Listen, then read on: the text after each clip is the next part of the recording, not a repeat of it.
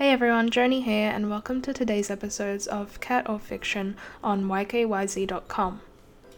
The following episodes will include some graphic examples of animal abuse in film.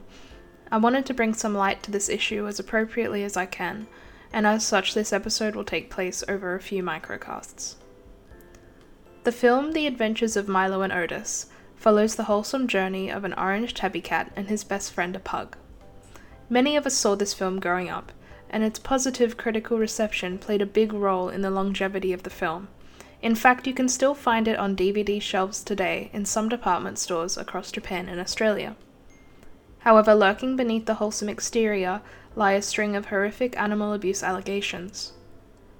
According to Australian reports, in excess of 20 kittens were killed, with more injured during the filming of Milo and Otis that took place over four years. The abuse even went so far as to intentionally snapping a cat's foot to break it and make it look injured while filming. The investigation into these claims seemingly never occurred due to the Japanese origin of the film and the claims coming all the way from Australia. However, a statement was issued stating that the animals used were filmed under strict supervision with the utmost care for their safety and well being. Many have noticed the irrelevance of this statement in regards to the off screen abuse claims, which almost all of them were.